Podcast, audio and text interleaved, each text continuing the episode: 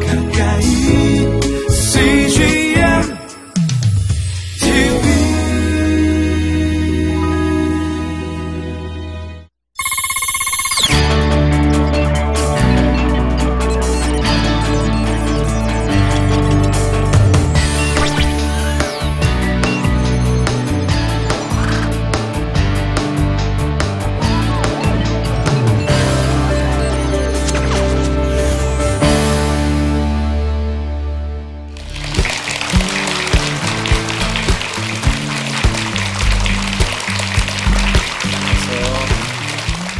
반갑습니다. 저는 백석대학교 신학대학원에서 역사신학을 가르치는 주도홍입니다. 여러분 만나 뵙게 돼서 반갑습니다. 오늘 저는 종교개혁 500주년을 맞이해서 특별히 종교개혁자 마틴 루터에 대해서 그리고 그가 그토록 강조했던 오직 성경이라고 하는 그 주제에 대해서 여러분과 함께 짧은 시간 강의를 하려고 합니다. 좋은 에, 유익이 되었으면 좋겠습니다.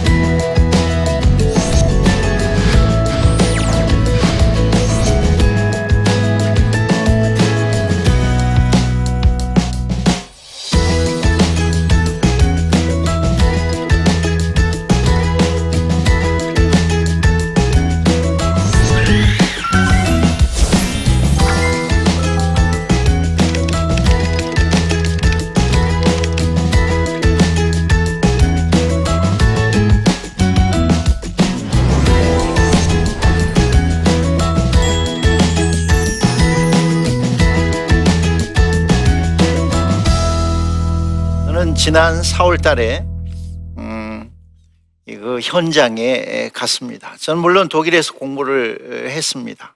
그렇기 때문에 가지 않아도 되는데 에, 특별히 일주일 동안 독일과 스위스를 갔는데 스위스에서는 츠빙글리를 만나고 역사적 인물을 만나고 어, 독일에서는 루터를 만나기 위해서 갔습니다. 그러나 그들은 없었습니다. 산천은 의구하되 인걸은 없었습니다. 그러나 그가 남긴 많은 역사들을 만날 수 있었습니다. 에, 특별히 에, 루터의 역사적 현장을 갔을 때 많은 생각을 다르게 할 수 있었습니다. 10년 동안 독일의 지금 에, 독일의 종교개혁자 루터의 두상이 나옵니다. 어, 저 두상은 에어푸르트 수도 루터가 에어푸르트 대학의 법학을 공부하다가 회심해서 수도원에 들어가게 되는데 그때 수도자 마틴 루터의 그런 모습을 그 에어푸르트 수도원 교회에 들어가는 입구에 있는 걸 제가 지난 4월에 가서 찍은 루터의 상입니다. 마르틴 루터는 그 라이프치히를 중심으로 역사적인 도시 라이프치히를 중심으로 나름대로 그 역사의 한 귀한 순간을 가지게 되었습니다. 그래서 그 라이프치히 대학을 또 찾아가게 되는데 지금 저 라이프치히 대학이 아름답게 보이죠? 사실은 이제 독일 통일이 26년 되었는데요. 어, 통일 전에는 아주 옛 그런 건물이었던 라이프치히 대학이 저렇게 아주 초현대식으로 이렇게 가꾸어져 있는 것을 보았습니다. 많은 학생들이 있었고 생동감이 넘쳐났고 그래서 참 좋았습니다. 근데 거기에는 이제 에, 특별히 루터가 어, 그 어떤 토론을 했던 플라이센브루크 성인데요. 그 성을 제가 찾아갔었고 그러나 그 성은 없었습니다. 그 성 자리에는 무너지고 어, 물론 이제 500년 전 이야기니까 무너지고 거기에 이제 라이프치히 시청이 들어서 있었습니다. 그리고 그 시청을 보고 라이프치 대학을 보고 또 그 그토록 찾아갔던 플라이센브루크 성을 만날 수 없어 서운했는데 그 빠져나온 도예지를 빠져나오는 순간에 제가 성 토마스 교회를 발견하게 되었습니다. 근데 그 중앙에 이렇게 설교단이 있고 그 사면에서 예, 교인들이 예배를 중앙에 강대상이 있고 이렇게 동서남북에서 그 설교단을 향하 예배를 드리는 그렇게 교회가 구성되어 있었습니다. 상당히 의미 있는 음, 그런 어, 그런 여행이 되었습니다. 근데 제가 오늘 특별히 말씀드리려고 하는 것은 예, 아까 말씀드린 대로 솔라 스크립추라 오직 성경을 통하여 일반적으로는 이제 오직 성경 그렇게 번역을 하는데요.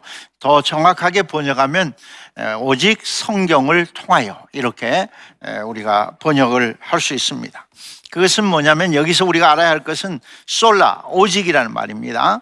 오직이라는 말은 성경을 그만큼 강조했다 이런 말도 되겠지만 일반적으로 그렇게 이해를 합니다. 그러나 더 정확하게 이해하면 성경 외에 그러니까 only one이라는 말인데 only one 그 성경이라는 말인데 어, 그 당시에는 중세교회는 성경 말고 구원에 이르는 신앙을 이렇게 가르치는 여러 가지 통로들이 있었습니다. 성경뿐만 아니라 교황의 어떤 칙령, 교황의 말씀, 그리고 교회의 전통, 또 교황청이 만들어낸 규례 이런 것들을 지키면 이제 구원도 받고 또 그런 것을 통해서 많은 사람들이 신앙에 감화 감동을 받는 그런 일들을 했습니다.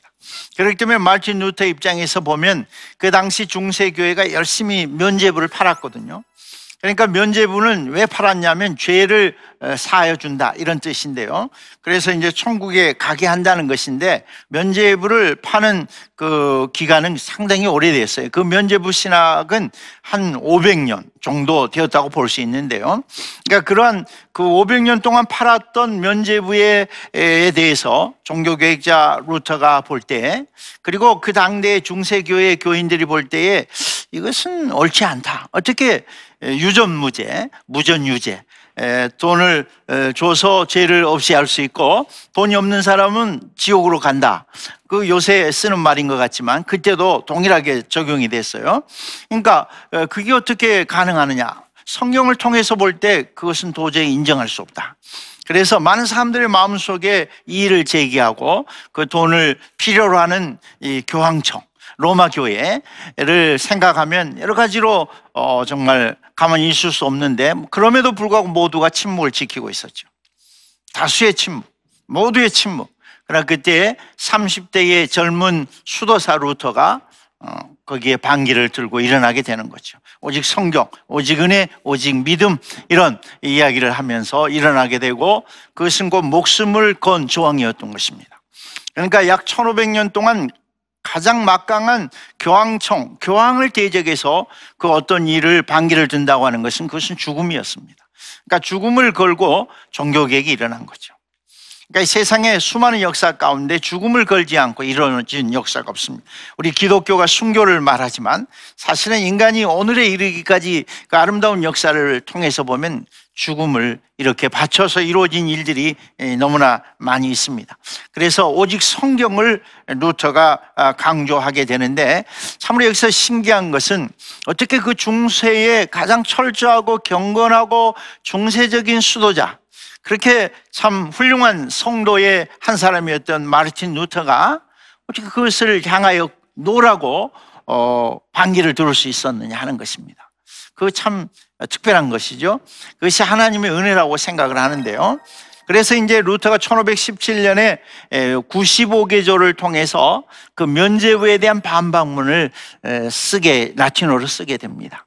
라틴어를 썼다는 말은 뭐 대중을 상대해서 뭐 이렇게 그 선동해서 일을 하려고 한 게 아니고 이제 그 비텐베르크 대학 루터가 비텐베르크 대학교에서 강의를 했는데 그 비텐베르크 대학의 교수나 또는 목사나 신학생들과 함께 토론을 좀 하자.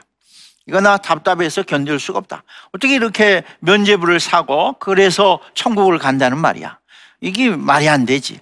이렇게 생각하면서 이제 루터가 95개조를 통해서 1517년 성교회 술로스키 이렇게 했는데 그 성에서 세운 교회 그래서 슐로스키르게의 그 정문에다 95개조를 붙이게 됩니다. 루터가 반박하게 되고 그래서 오직 성경을 애치게 됩니다. 그래가지고 이제 그것을 한 노마 교회가 어, 특사를 보내서 루터와 어, 루터를 좀 잠잠히 하라, 좀 조용히 하라. 너 잘못하면 큰 일이 벌어질 것인데 너 그렇게 에, 겁도 없이 강조를 하느냐? 좀 조용해. 루터는 조용히 할 수 없었죠. 그것은 이제 특별한 하나님의 뜻이 있었다고 보는데요. 이미 죽은 목숨과 같은 거죠. 그래서 가장 먼저 이제 불려간 곳이 이것저것 많이 불려갔는데요. 1519년에 아까 말한 라이프치 그 플라이센부르크 성에 불려가게 됩니다. 그리고 이제 교황청의 에, 쪽에서 또 사절이 오고 신학자가 와가지고 루터와 논쟁을 하게 되는 거예요. 그런데 거기서 루터는 나는 교황권을 인정할 수 없습니다. 성경 그 어디에도 어, 교황을 에, 뭐 예수의 에, 후계자는 하나님의 이 땅에 뭐 종이니 그런 말을 한 적이 없습니다. 그래가지고 교황권에 대한 인정을 할 수 없다. 그리고 교회의 전통이나 권위나 교황청이 만들어낸 법규가 교회의 진리를 말하는 규범이 될 수 없다. 그러면서 거기서 애친 말이 뭐냐면 1519년입니다. 솔라 스크립추라. 오직 성경을 통하여 라는 말을 애치게 됩니다. 그렇게 되게 되고 그래서 루터는 이제 그때부터 1519년 종교가 일어난 지 2년 후에 거의 죽은 목숨이나 아, 다름이 없는 그 무시무시한 중세교회를 대적하고 교황권을 대적한 사람으로 이제 그렇게 가게 되지만 그런데 참 감사한 것은 하나님께서 루터를 사랑하시고 그 진리를 향한 그 사랑하는 종을 아끼셔서 또 한 번 불러내게 되는데요. 1522년 독일 남부 쪽에 있는 보름스 그 제국회의 루터를 불러내게 됩니다. 그것은 왜 불러내냐면 루터를 이대로 둬서는 안 되겠다.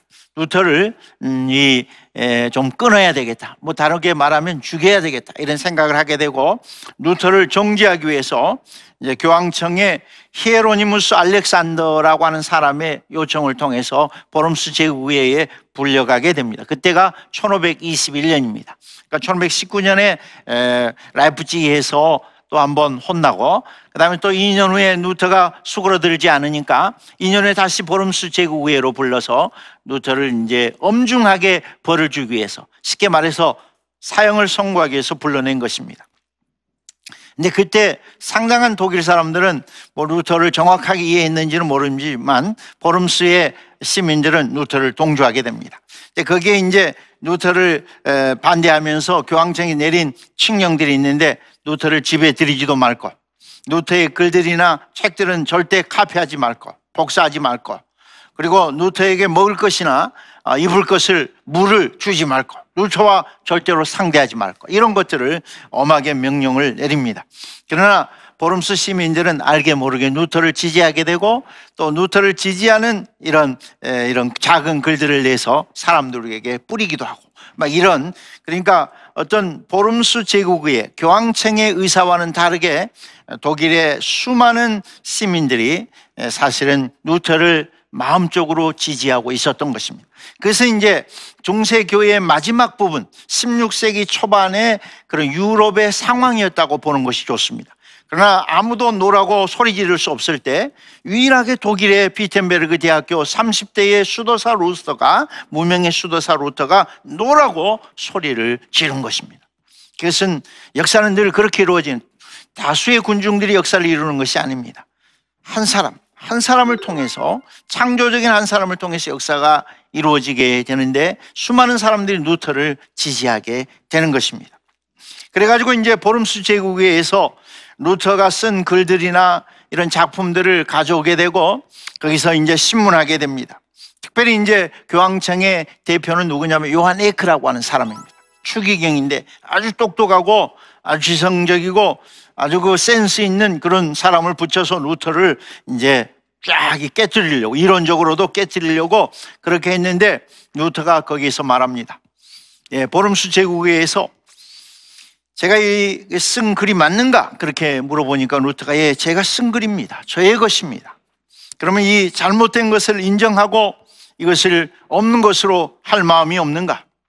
이제 교회 앞에 그리고 모든 국가와 시민들 앞에서 당신이 잘못했다는 말을 하면 살려줄 것인데 그럴 수 있는가?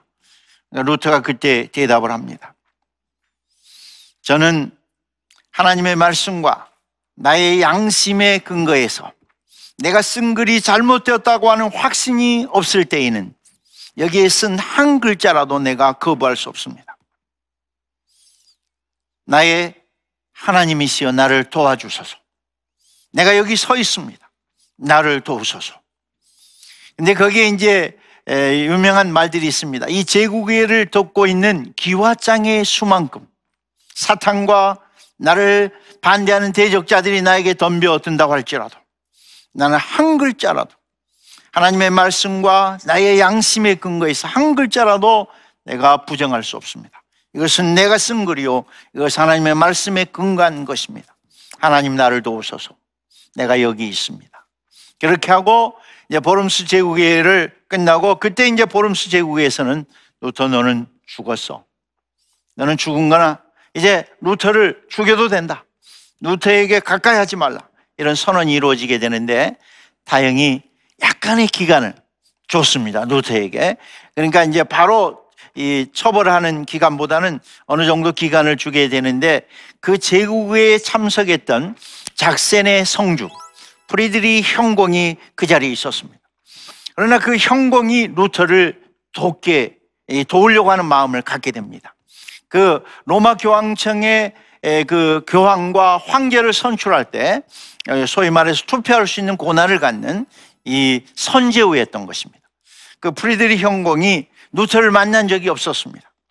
루터보다 훨씬 나이도 많았지만 그 거기에서 내가 루터를 도와야 되겠구나.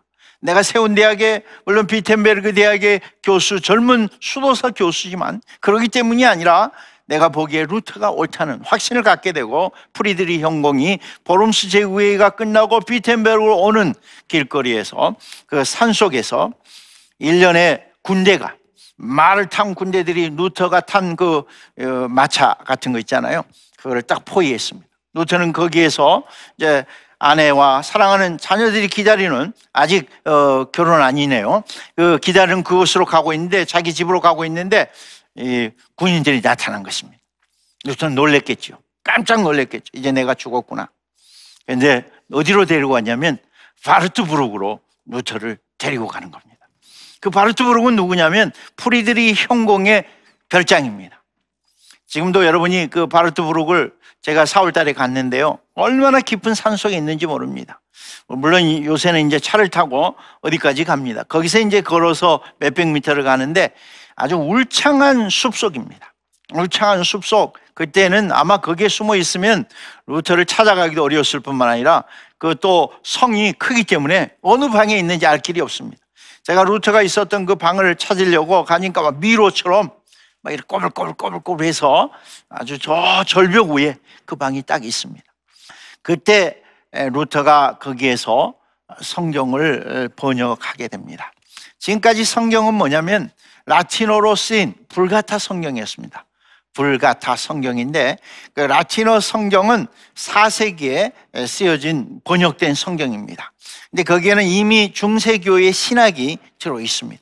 번역을 하면서 옮기면서 쉽게 말해서 말을 옮기면서 다른 말이 되잖아요. 이 번역을 하면서 많은 우리의 문화나 생각이나 신학을 넣어서 번역을 해버리는 겁니다. 그렇기 때문에 이 불가타 라틴어 표준 성경을 루터가 인정할 수 없었던 것입니다. 그리고 라틴어 성경을 읽을 수 있는 중세의 독일 사람, 중세의 사람들이 별로 없죠. 왜냐하면 그 당대는 95%가 문맹이었을 것인데 독일어도 못 읽는데 무슨 라틴어를 읽겠어요? 그러니까 이거는 이제 성경을 성직자의 독점물이 되어 있던 것입니다. 성경을 일반인들이 가질 수가 없었어요. 왜 그러냐면 이 거룩한 것을 아무에게나 줄 수 없다는 거예요. 여러분이 성경이 뭐죠? 진주를 누구에게 던지지 말라? 돼지에게. 거룩한 것을 아무에게 줄 수 없는 거죠. 그렇죠. 이 성경이 거룩한데 아무에게 줄 수 없었던 거예요. 그러니까 성도들도 거룩하지 않아요. 오직 누가 거룩하냐면 신부, 성직자들만 거룩한 거예요. 그래서 마틴 루터가 나중에는 이제 만인 사제설을 외칩니다. 만인 예수를 믿고 세례를 받은 거듭난 모든 크리스찬들은 다 왕 같은 제사장이다. 베드로전서 2장 9절에 근거해서 영적인 신부는 목사나 신학 교수나 일반 성도나 권사나 집사나 예수 믿은 세례 받은 모든 사람은 같 이렇게 외치게 되는 거죠. 그것이 종교계획에 있어서 여러분의 위치를 엄청나게 끌어올린 거죠. 그래가지고 그들에게 뭐요? 그들이 성경을 읽을 수 있도록 하기 위해서 독일어로 성경을 번역하게 되는 것입니다. 그리고 그들의 손에 여러분의 손에 성경을 주는 것입니다. 한국말로 번역해서 여러분이 직접 읽으시고 직접 은혜를 받으시고 여러분이 은혜 받은 대로 해석한 대로 여러분의 삶을 바꾸시기를 바랍니다. 여러분 스스로 해석하세요. 지금까지 중세교회는 자기들이 해석했어요. 교회, 교황청이 해석했어요. 그리고 다른 걸 성경 읽지도 못하겠죠? 성경 해석하지 못하겠죠? 얼마나 그런데 종교개혁은 만인 제사장설, 만인 예수 믿는 세례받은 모든 사람들이 제사장이 되어서 직접 성경을 읽게 되는 엄청난 자유회로, 영적인 자유회로 여러분을 불러낸 것입니다. 종교개혁이 엄청난 축복인 것입니다. 물론 이것을 이제 어떤 학자들은 위험한 사상이다. 교황청이 신학 공부한 이러한 신부들이 다 해석해서 주면 그거를 받아 먹기만 하면 되는데 이제는 우리가 직접 읽고 직접 해석하고 해석한 대로 행동이 옮긴다면 잘못된 해석도 있을 수 있잖아요. 수많은 이단들이 나올 수 있어요. 수많은 교파들이 나올 수 있죠. 그러니까 이거는 굉장히 위험하다 그랬지만 종교개혁의 핵심 두 가지 사상은 성경을 모든 평신도에 손에 주고 성경을 직접 읽게 하고 은혜 받은 대로 해석하고 은혜 받은 대로 살게 한 그것이 종교개혁의 2대 핵심 사상인 것입니다. 그래서 루터는 오직 성경을 애치면서 그 성경의 귀중성을 이야기하게 되는 것입니다.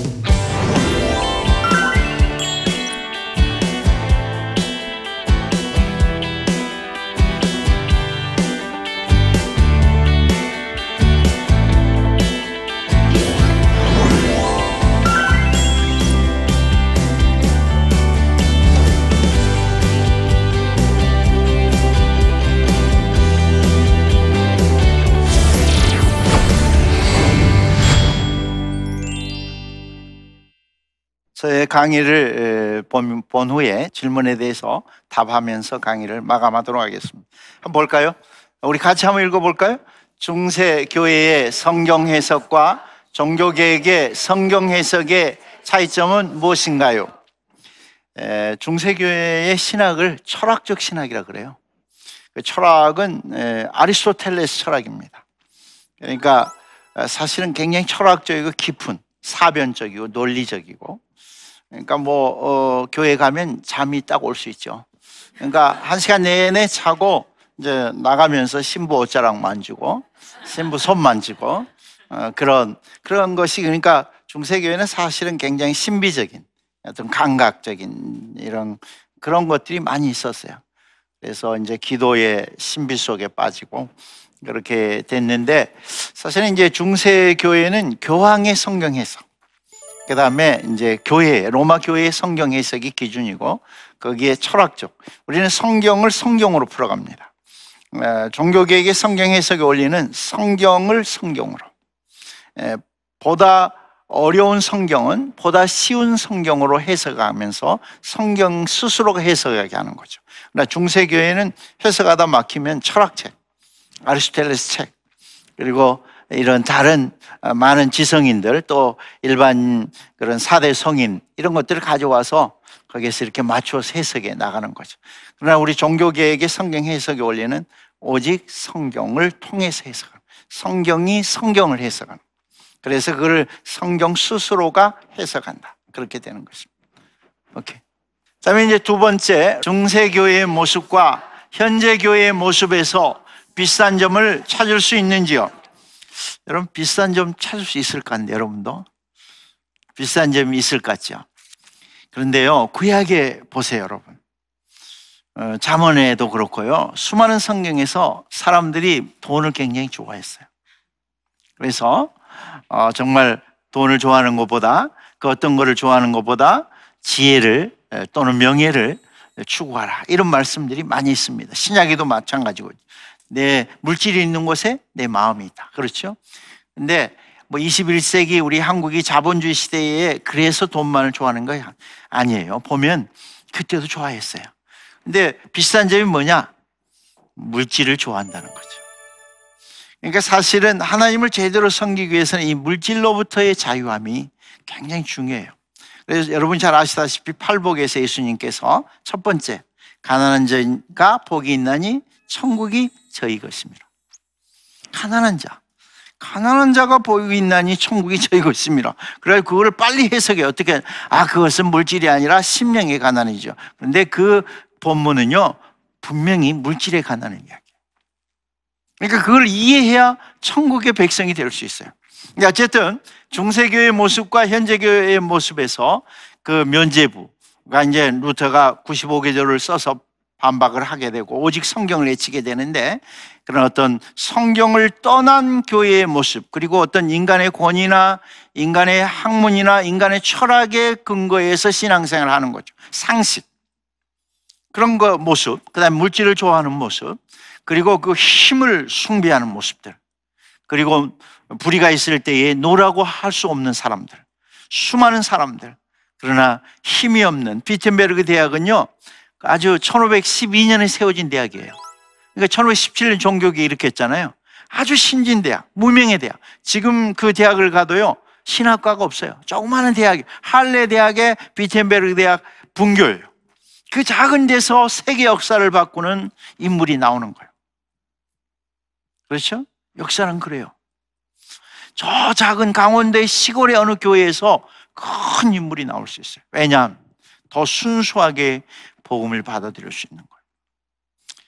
여러분에게 짧은 시간 동안 종교개혁 500주년에 관해서 강의를 했는데 오직 성경을 통하여 진리 중의 진리, 참 진리, 변할 수 없는 진리, 그 어떤 철학이나 인간의 지식을 거부하고 구원에 이르는 오직 생명의 진리를 성경에서 찾았다고 하는 것은 하나님께서 루터에게 주신 특별한 은혜였고 그 은혜를 통해서 오늘 우리가 그 은혜를 누리고 있다. 오직 믿음, 오직 성경, 그리고 오직 은혜로 이렇게 구원을 받게 되는 기독교 역사를 새롭게 열었다 하는 점에서 종교계 500주년을 다시 한번 어, 감사하면서 생각하게 됩니다. 좋은 유익이 되었으면 감사하겠습니다. 이것으로 마치겠습니다.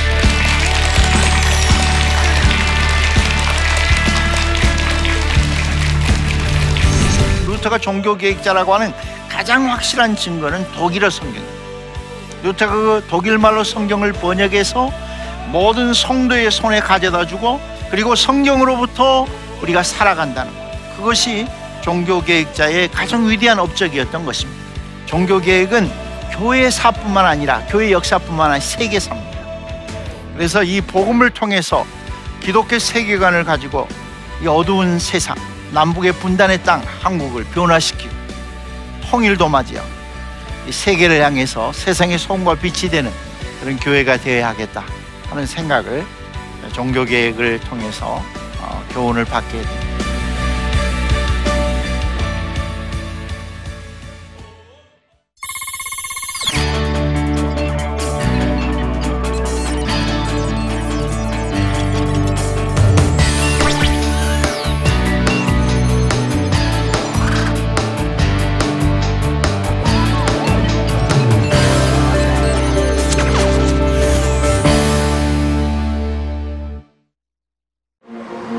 I'm Reverend Bernardo Santos. I'm pastoring in San Francisco Presbyterian Church. Uh, as a pastor, I, it's good to uh, satellite broadcasting of C, CGN TV.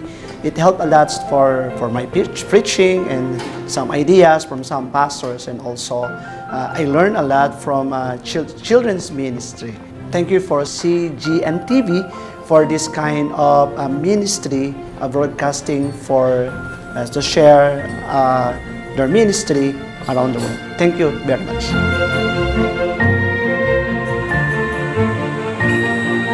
I myself am a missionary. I'm from the United States. I'm born in Africa, but I'm here in the Philippines, and uh, it's a totally different environment. Um, if I want to be encouraged, like the church members, they can hear me preach, but I don't have someone to preach to me also. So to be able to just turn on the television here, where there really is not a Christian uh, station, not in my area, uh, and to be able to to just be uh, refreshed with the Word of God, um, I'm just thankful to God for those that God gave the vision to start this channel, uh, that it can be a blessing to missionaries all over the world.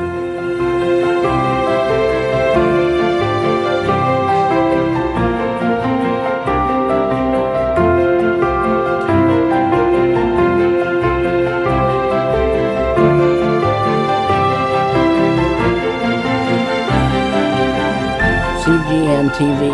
We, we appreciate it, God bless you. And I pray, Lord, that many people will come to the Lord because of your willingness to go out and do all this.